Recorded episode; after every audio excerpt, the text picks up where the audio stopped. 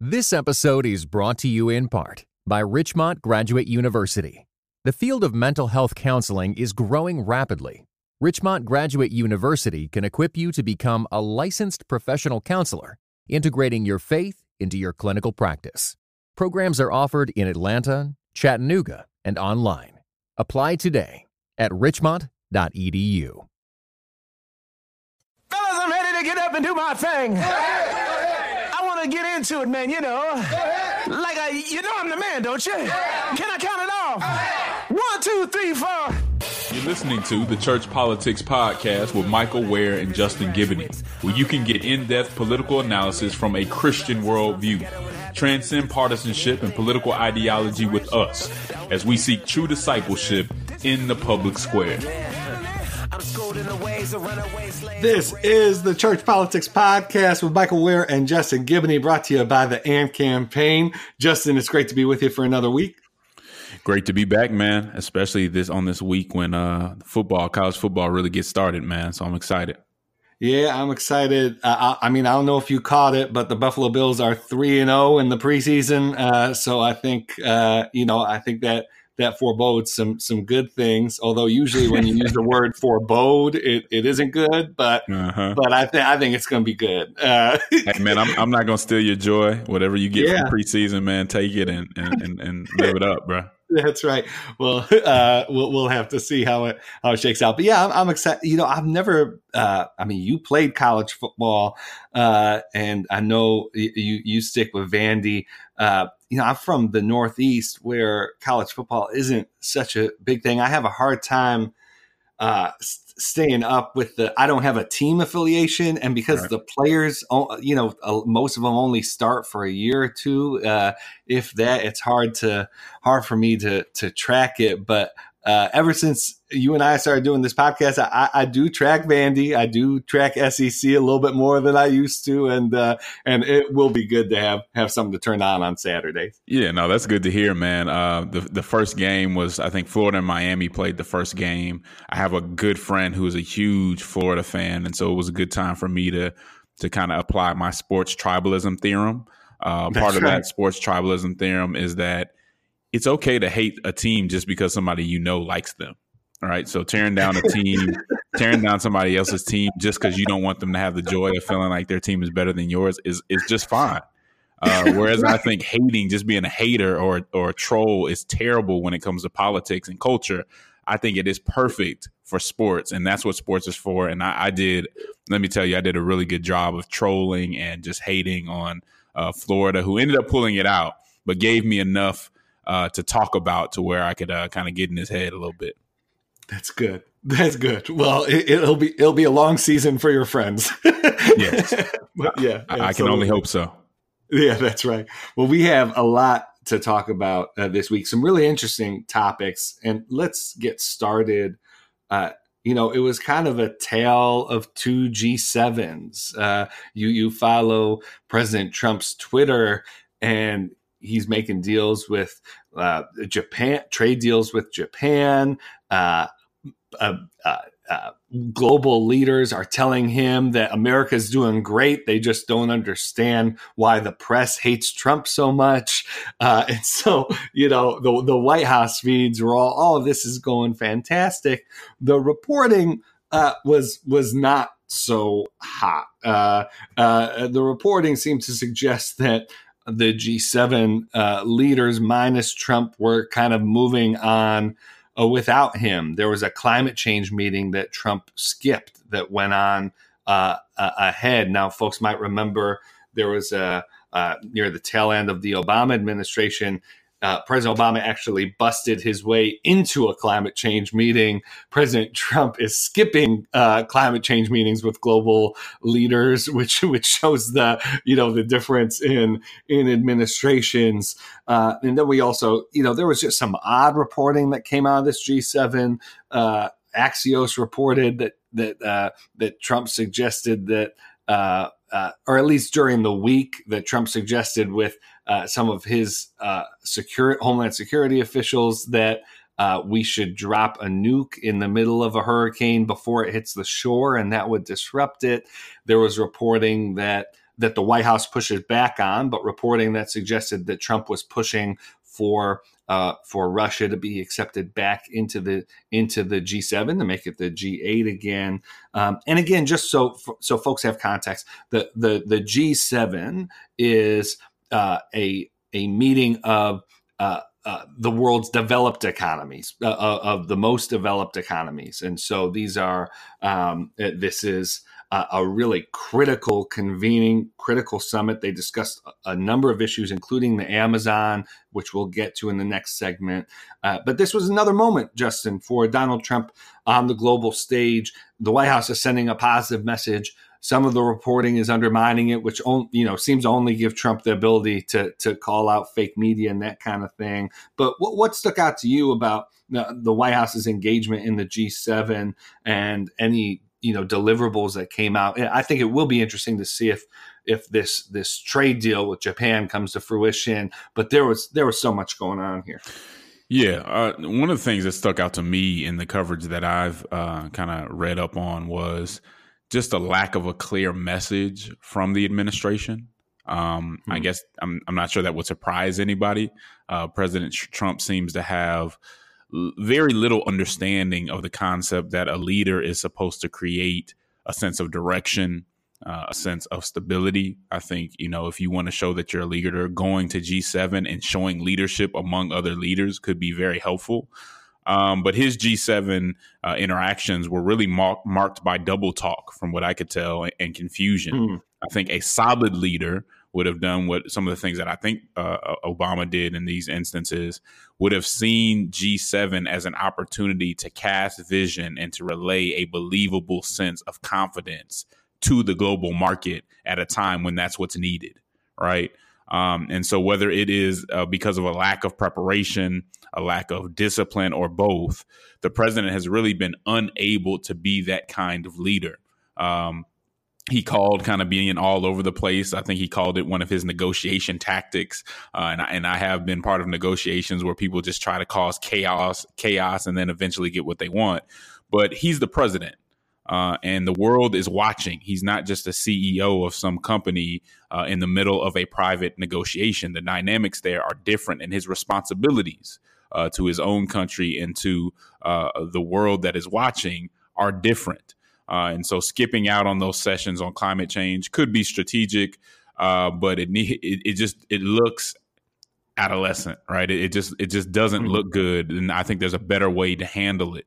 Uh, complimenting uh, North Korea's Kim Jong Un, uh, he just again seemed to be all over the place, and and I think that's an opportunity to come forward with a different me- message, even if you disagree with some of the people at the table. So my argument isn't that he needs to agree with everything that was said, but I think there's a better and more responsible way to go about it to make sure that you're lifting the conversation up instead of kind of dragging it along in the dirt.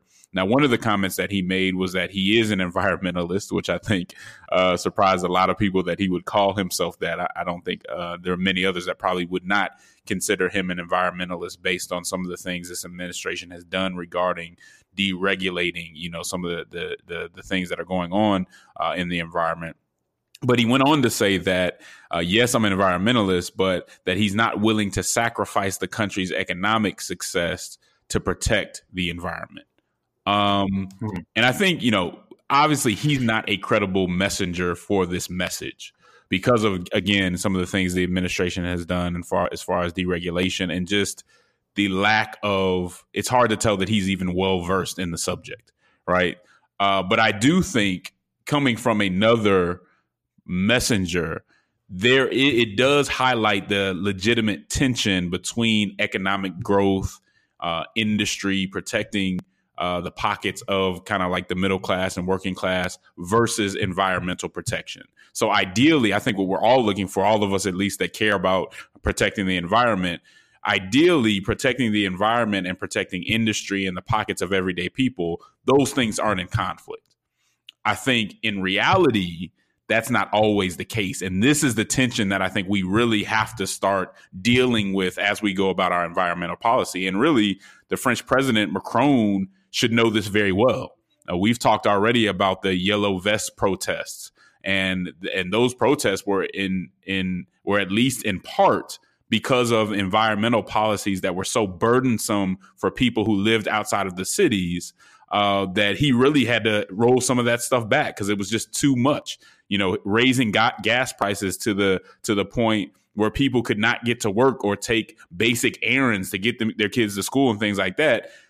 It wasn't a policy that was thought through because the the very good goal of protecting the environment came into conflict with something else that dealt more closely with certain people and more directly with certain people.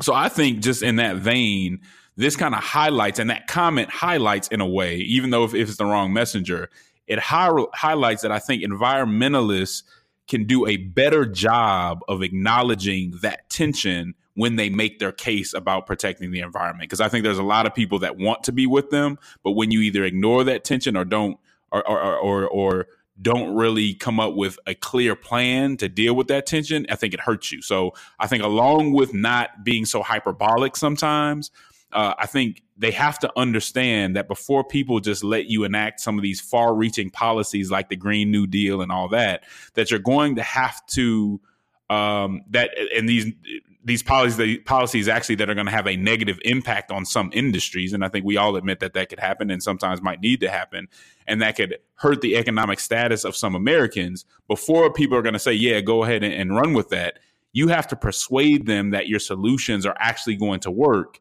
and provide opportunities that aren't just kind of pipe dreams with these infinite price tags. So just because people question those policies or see that tension doesn't mean that there are they aren't for the environment that they don't care about the environment they simply might want they simply might think that the measures don't work and therefore it isn't worth the pain that's being inflicted. And so I think for that conversation to get better, we do need to to kind of step into that tension and deal with the tension in a better way. Yeah, I mean, right. I think it's I think it's complex. You, you had the situation uh, in in Paris and in France, and that was, like you said, you know, policies that really hit people's you know pocketbooks directly. I, I think in the American context, uh, too often uh, the argument about sort of uh, economic pains as a result of environmental policies is sometimes used as a trump card against any environmental protection, sure. right? Like, oh, you know, this is gonna, um, you know, if we preserve this land, then uh, you know it's a zero sum game. The bu- businesses can't can't go there, and how's that going to affect the economy? Or uh, often it's you know big interests. It's it's oil, it's it's gas that um, that are uh, putting up ads on the air that this is about sort of broad economic interest when really they're just trying to protect their own. And I think with our you know with our next topic, we're going to see you know some of the dangers that there are economic costs and costs that hit people's pocketbooks to ignoring environmental protection, right? The, I mean, we're seeing the agricultural impacts and impacts on farmers of not dealing with the environment probably in in the way that we should. So uh, I agree. I, I do think the environmental movement has has gotten better over the years. I mean, you look at like the 60s and 70s uh, when it was, you know, like Woodstock, you know, kind of like, you know, peacenik kind of stuff. And we've now seen that sort of uh, uh, uh, leading organizations in the environmental uh, movement talk about, you know, a green, what a green economy looks like and how efforts to improve the environment can actually sync up with economic development.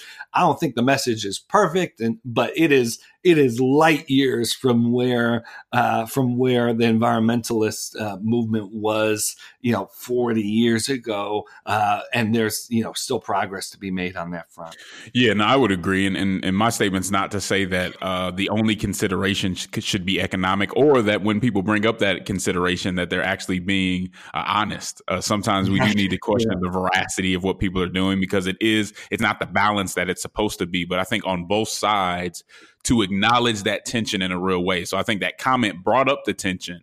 And I think the more that we acknowledge it in a real way and say, well, okay, these, you know, some of these things do inflict pain. So some of the things in the Green New Deal, or even when you had Hillary Clinton during the campaign tell coal country that she's putting them out of business, well, that inflicts yeah, right. pain, right? Sure. Is yeah. are there viable solutions that are going to make up for that? Um, and if those yeah. aren't there, you be you begin to see why so why a lot of people who would be on on team and you know environmentalism aren't quite there yet and it's not because they, they don't care or don't want to take some very serious uh, steps in that direction yeah, that's good. Well, when we get back, we're going to talk about what's happening in the Amazon, uh, and uh, we're going to talk about B- Bernie Sanders' plan for the media. Uh, this is the Church Politics Podcast.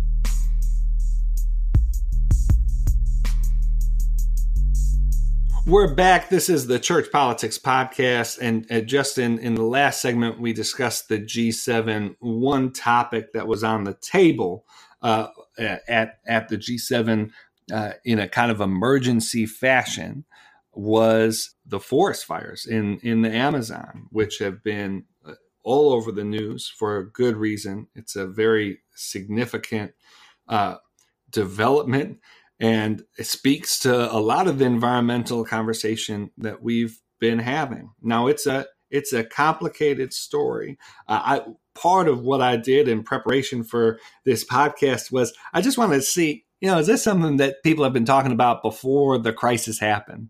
You, you know, I think it's one thing for uh, for for folks to uh, when a disaster sort of strikes to then point to environmental factors.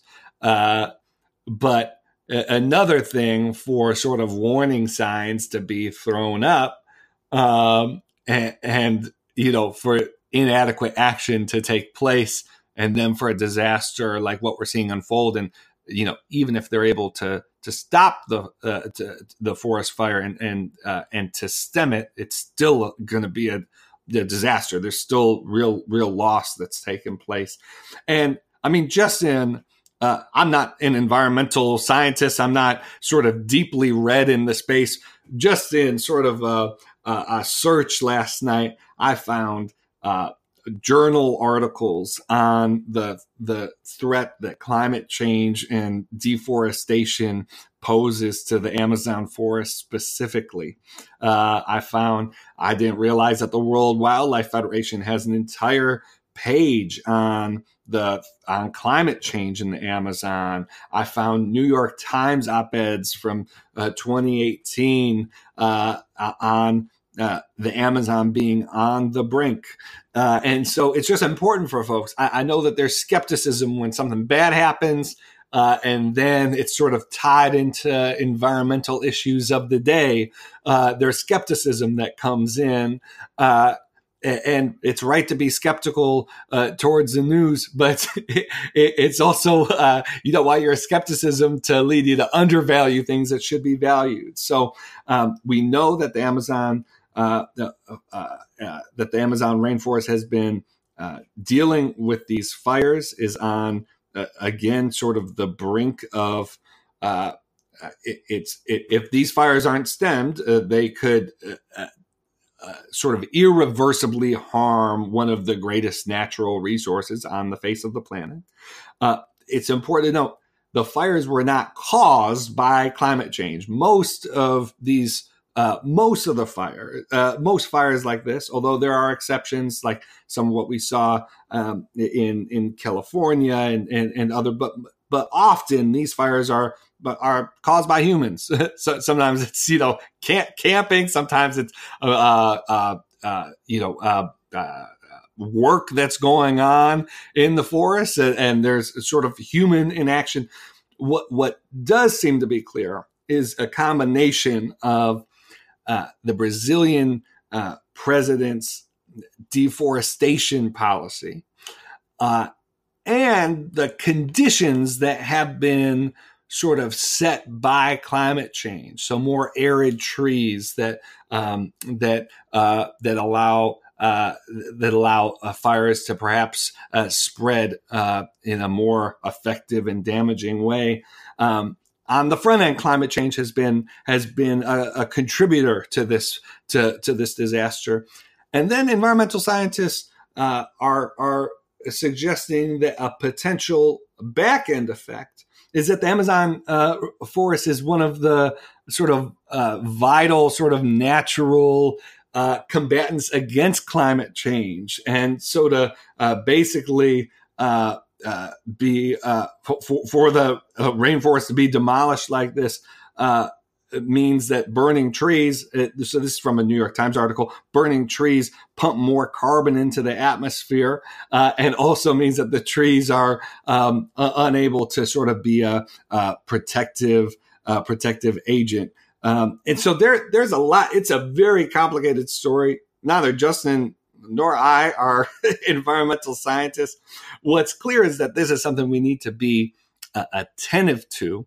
Uh, the G7 leaders were attentive. They committed $20 million. Now, the Brazilian president, in part to defend uh, his policies, uh, in part, I think, because 20 million probably uh, wasn't adequate in my opinion of what the G7 leaders should have should have committed the the Brazilian president is apparently going to just been re- reported today is apparently going to reject that money but the G7 leaders were attentive to it um, Justin, I know that's a big set-in, but it's a it's a complicated a complicated issue. Um, I, know that you have some interesting thoughts about how this is played out, about how the conversation has sort of uh, happened, and the and the way that people get information about uh, about incidents and and uh, occurrences like this.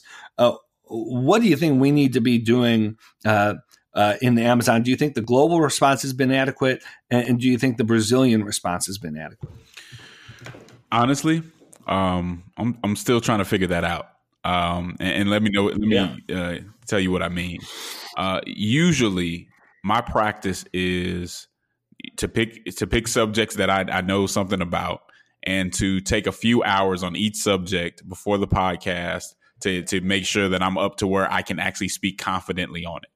And I'm going to be honest, uh, the time that I took those few hours on on this particular subject combined with what I already knew about the subject just wasn't sufficient uh, to get to a point where I could talk about this issue confidently. And I say that to say I never on this podcast I never want to give you guys information that I haven't thought through or that I don't feel comfortable with.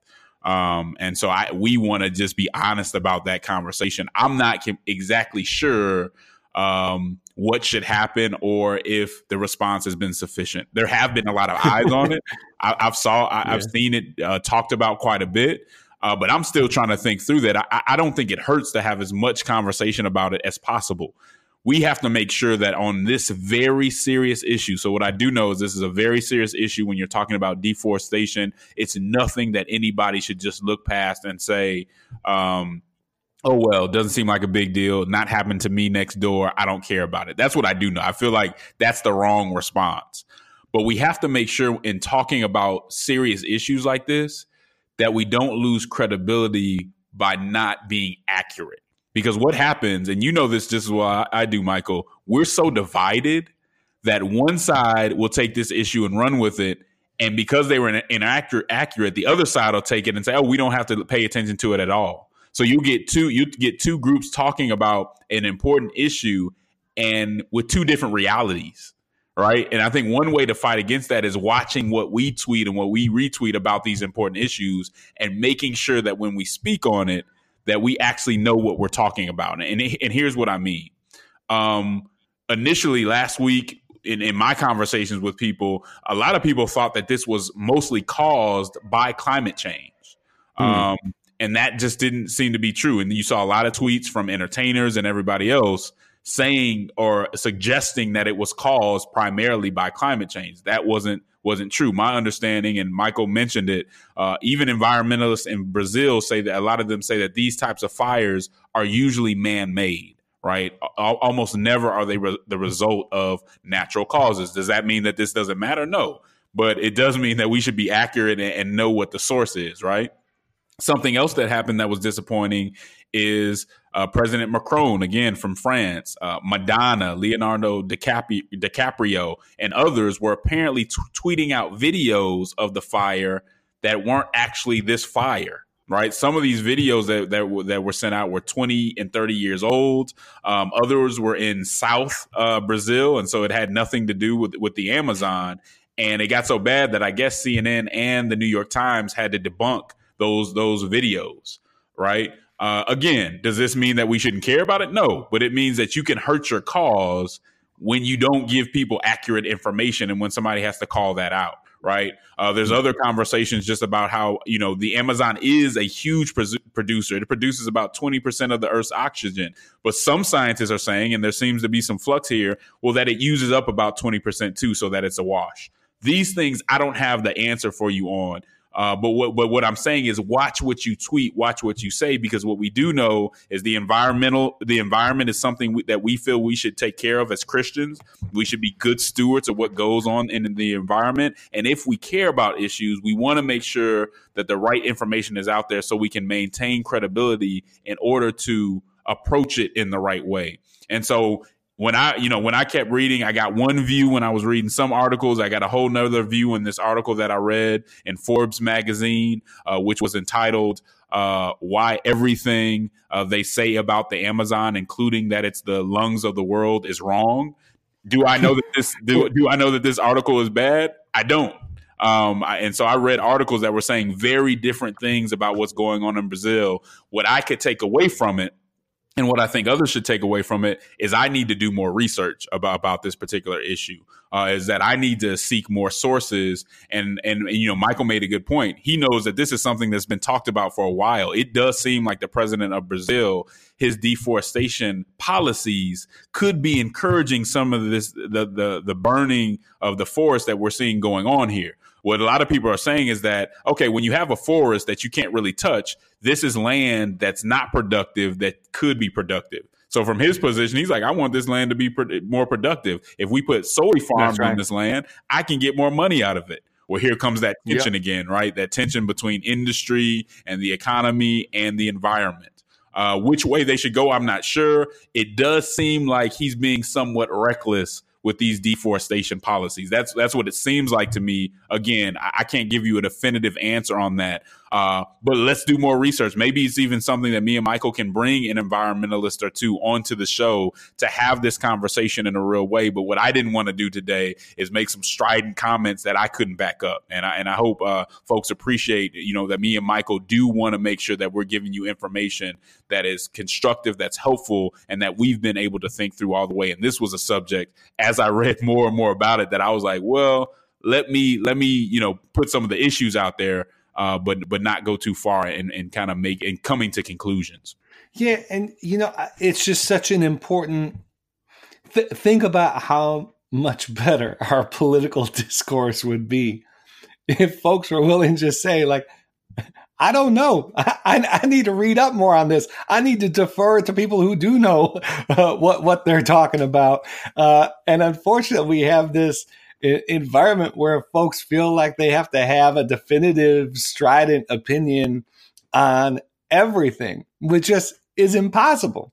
How are you going to know about the, the intricacies of the Amazon rainforest and also uh, the, the way that uh, gosh, what else have we talked about on this on this episode? Well, uh, the the reasons why dropping a nuke into a center of a hurricane right. won't won't work quite the way that President Trump intended, or just the range of issues that politics uh, politics alone touches. Now that doesn't even get into like folks feeling like they need to have an opinion on uh, things that are outside of of policy making. And so, yeah, I think it's uh, I think it's critical. I, I, I appreciate that. Uh, we have a responsibility to engage. We don't have a responsibility to know everything.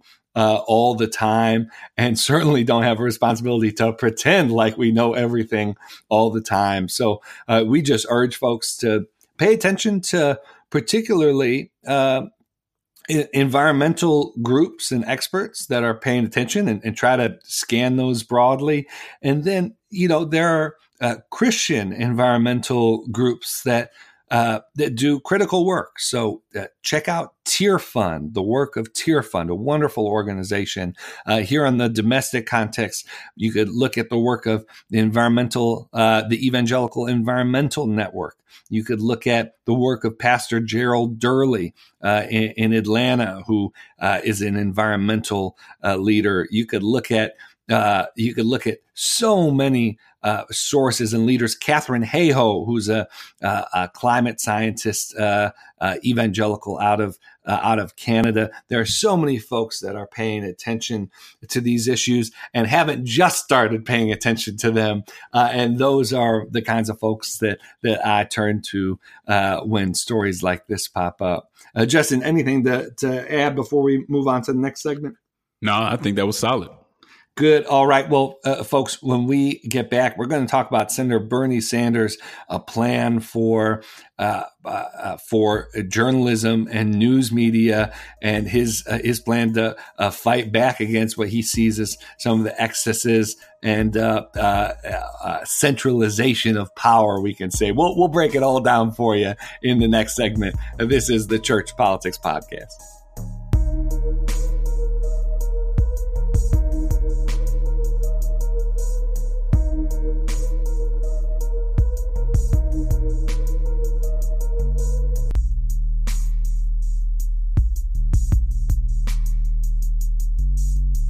We're back. This is the Church Politics Podcast. And on August 26th, I think Senator Bernie Sanders did something that really exemplifies why he has a core following.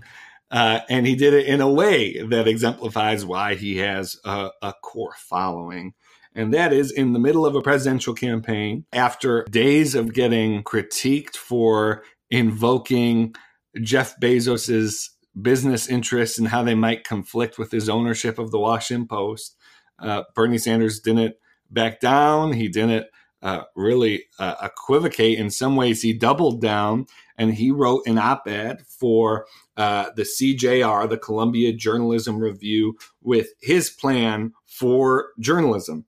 Uh, this is really a doc, uh, an, an op ed worth reading in full. I don't think we're going to be able to walk through uh, all of it here, but the, the the basic setup I'll give is that uh, Senator Sanders uh, sets up a journalism, real journalism, which which he uh, uh, is his phrase, real journalism that is. Uh, and then he quotes Joseph Pulitzer as saying that it reflects painstaking reporting that will quote fight for progress and reform, never tolerate injustice or corruption, and always fight demagogues. Uh, he goes on to uh, continue to quote Pulitzer, uh, uh who wrote that uh, journalism must always oppose privileged classes and public p- plunderers, never lack sympathy with the poor, always remain devoted to the public welfare, never be satisfied with merely printing news, always be drastically independent, never be afraid to attack wrong, whether by predatory plutocracy or predatory or predatory poverty. This is the setup that Senator Sanders gives for what real journalism should be. And then goes on to list concerns about the transformations we've seen in journalism and in news media. Uh, he focuses particularly and we'll talk about why he does this, but he focuses particularly on mergers and and what what he refers to as monopolistic control of news outlets uh, that has really uh, grown and expanded, and you know without uh, without government action or a, a, change in how the government approves these mergers, uh, seeks to only continue. He, uh, Bernie uh, puts on the table talk of a CBS Viacom merger that he says would would be disastrous. Now, when Bernie talks about solutions, uh, as some have pointed out, uh, you start to get the sense that uh, he's trying to address a problem that probably can't be fully uh, or even mostly addressed by government. Uh, so he, the main sort of big proposal is uh, an additional skepticism uh, uh, against uh, mergers like CBS Viacom, like some of the mergers we've seen just over the last five ten years. Bernie says this is to prevent uh, especially multi-level ownership of media. So he puts out the example that uh, technically you could have one owner of like two local TV stations, a local newspaper, and like a radio station, and effectively have the news conversation dominated by one owner. And he says that that's a, a real threat to, to journalism. Uh, he also lists a couple of other proposals. He wants to uh, help promote the unionization among media employees, and we've seen him speak out on behalf of uh, some of the union activity that's gone on at, at publications uh, like BuzzFeed and others.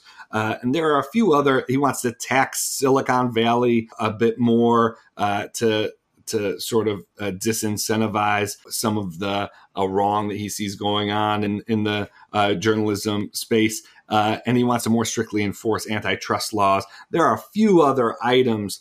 To me, Justin, um, again, I thought it was very interesting that he wrote this, that he wrote this in the middle of a presidential campaign, that it's published in a place like the Columbia Journalism Review. I think it's the kind of thing where his supporters will be like, wow, uh, Senator Sanders is is willing to you know stand up to corporate power, um, even if it's the the very publications that he, he's going to in part depend on to have a chance in this uh, in this presidential campaign. Uh, again, there will be others with a different view on that, but I think his supporters will be like, "This is this is Bernie being Bernie, uh, not being not caring about perception, not caring about uh, sort of how things are going to play necessarily, but seeing a a problem with corporate dominance and addressing it."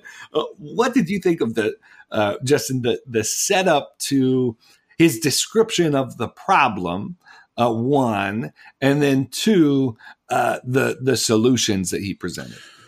So I, I, did see some boldness in this, and I think one of the things I, I generally appreciate about Bernie, although I disagree with him on some things, and we'll talk about that too.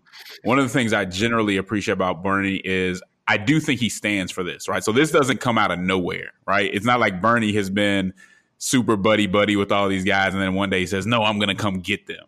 When Bernie says something like this, I think we have reason to believe that this is what he's really been standing for. And so that's one of the things that I do appreciate appreciate about Bernie when I see him take a bold stance. And there's always politics and campaign stuff that goes into this. So I'm not saying it's the the motives are completely pure, but generally I give Bernie the benefit of the doubt when he puts his foot down like this, just because he's been doing stuff like this for a while. Um, now, now there's all there always can be other things at play. You know, I, my situation with Bernie is I disagree with a lot of his economic policies.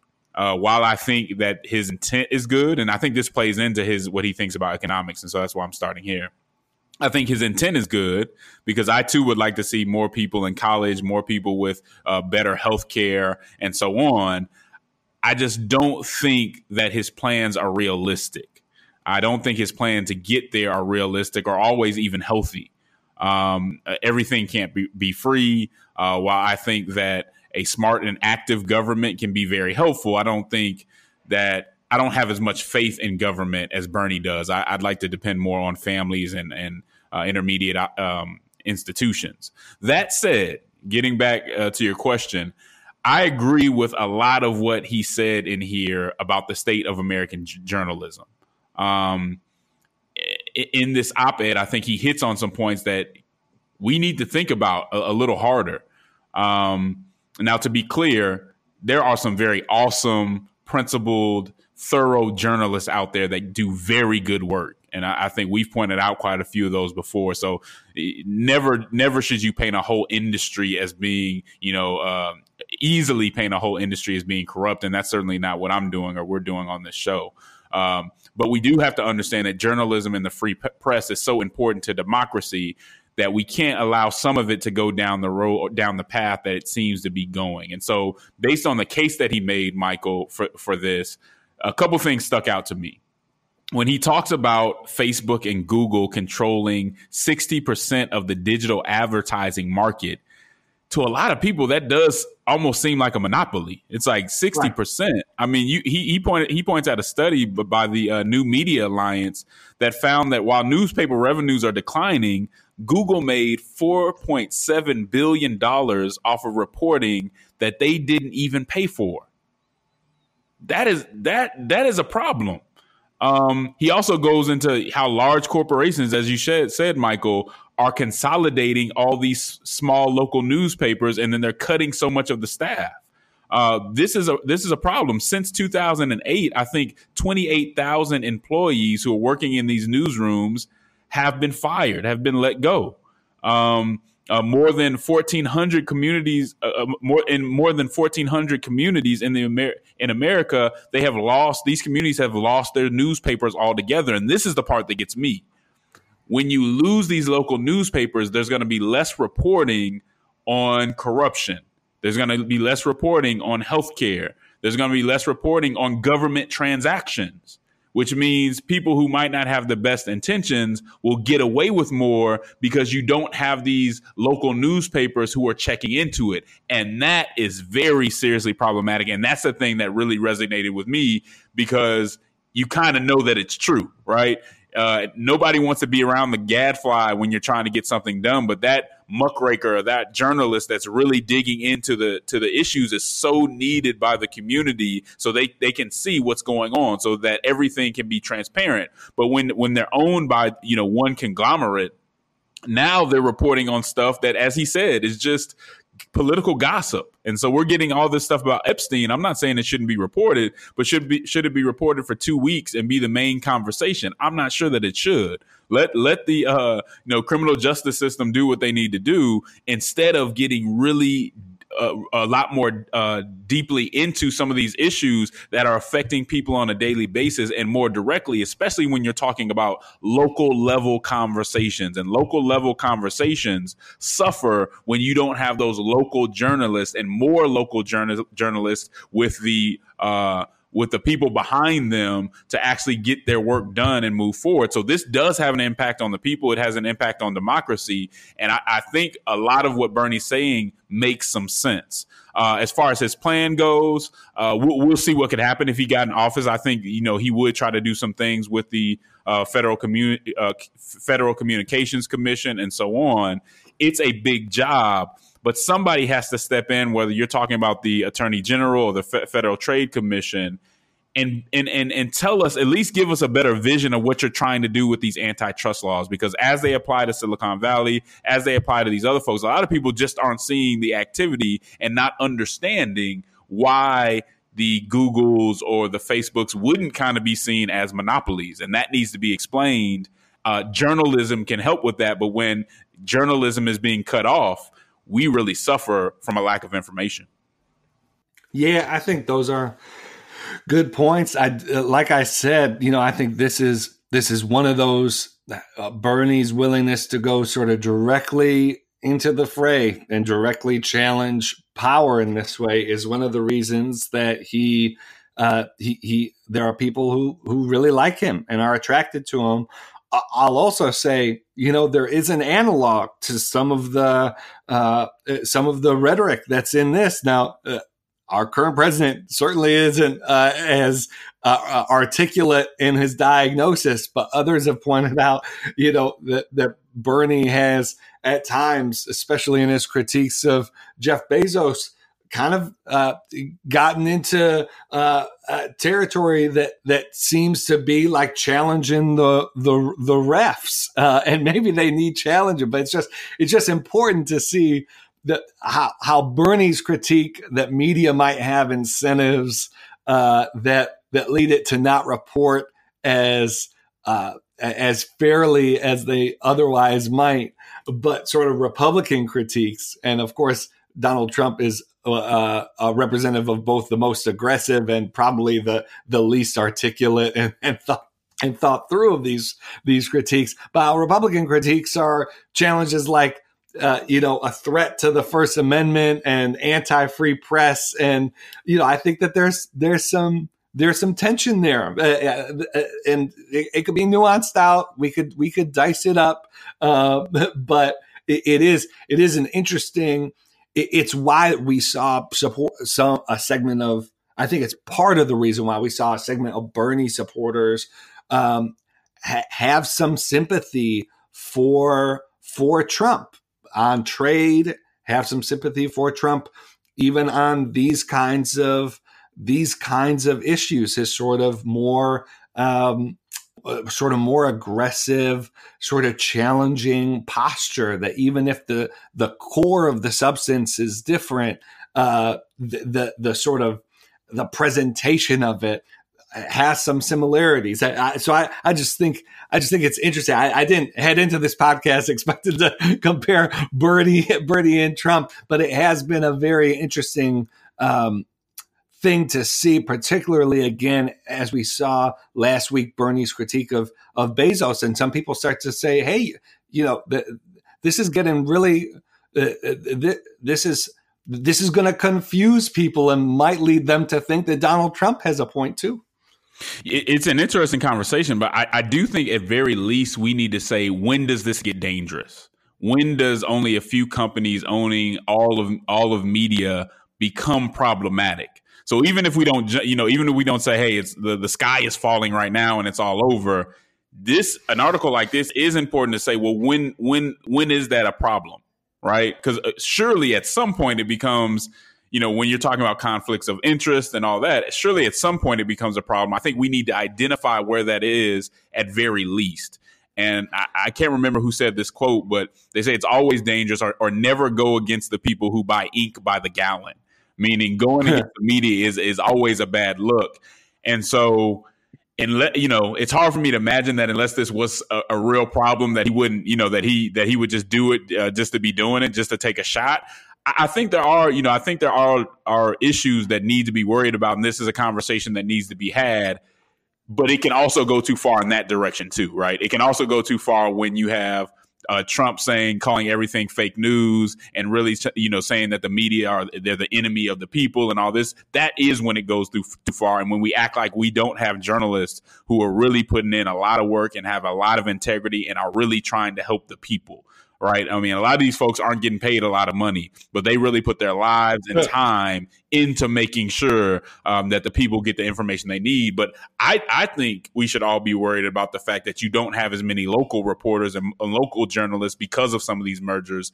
You know, being in local government, you know, seeing how all that stuff works, you need those gadflies. You need those people who are raising questions and even small government transactions sometimes need to be questioned or people just need to know there is somebody that's going to be watching to keep them out of uh, bad situations and to protect the people. So something to be said here. I think at very least we can identify when this begins to when this becomes problematic, even if you don't totally agree with uh, Bernie, when does it become problematic that we're really centralizing the ownership of all these media outlets to a, a few folks? I think that could get, uh, I think that could get tough for us, and we need to watch out and at least call it to question.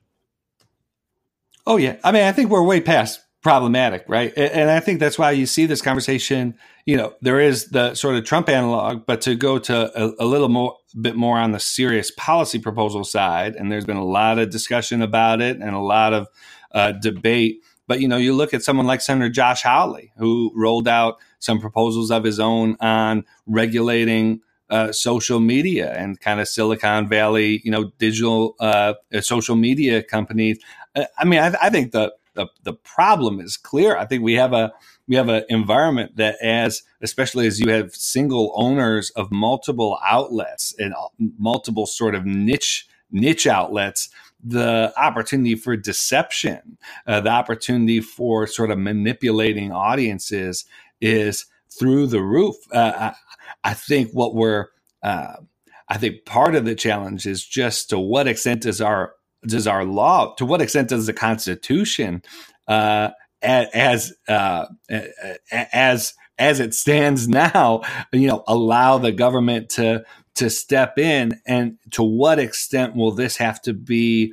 Will the changes that need to be made uh, have to come from uh, from public pressure that is not sort of directly political or policy oriented and the, and the, like those are those are questions that I I don't have the the full answer to. I have a sense that there's a that there's a there's a limit right now that would require, if not constitutional change, uh, a a change in a statutory change, a, additional power being given to the federal government that wouldn't just deal with mergers, but would um, but would deal with a whole range of factors. But but I'm not sure exactly where that where that line is. Uh, as you alluded to, Justin, like I think we're we're going to find out because this is becoming a, a bigger and bigger uh, issue and problem. I I do think one thing that we've suffered from is, uh, and it's not like there are a, a, a,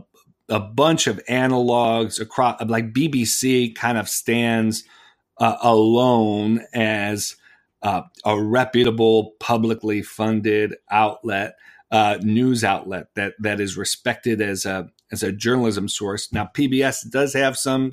It's just not the. It's just not the sort of. Uh, doesn't have the convening power and doesn't have the ability to drive the news like like the BBC does, particularly in the UK, but as we know globally.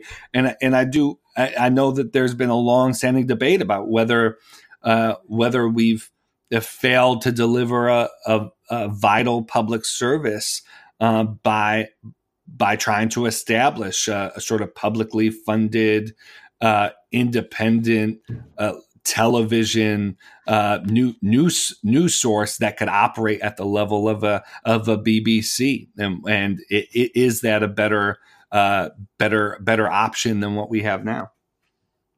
All good questions and all th- all things we want you all to think about. But I, let me say this: maybe this is a good place to to, to kind of end this. Support your local journalists, right? In, in any way you can. Uh, support jur- journalists in general. Sometimes that means paying a dollar or two, you know, every every month or whatever to read their read the information they're putting out there. Believe me, do not underestimate the importance of journalism in democracy. It is extremely important. Uh, I think it's essential. And so do your best to, to help your local journalists and so we can get uh, the right information out there and have some transparency. All right, folks. Well, we've covered uh, a lot of ground, some tricky subjects uh, this this week, uh, but important to discuss.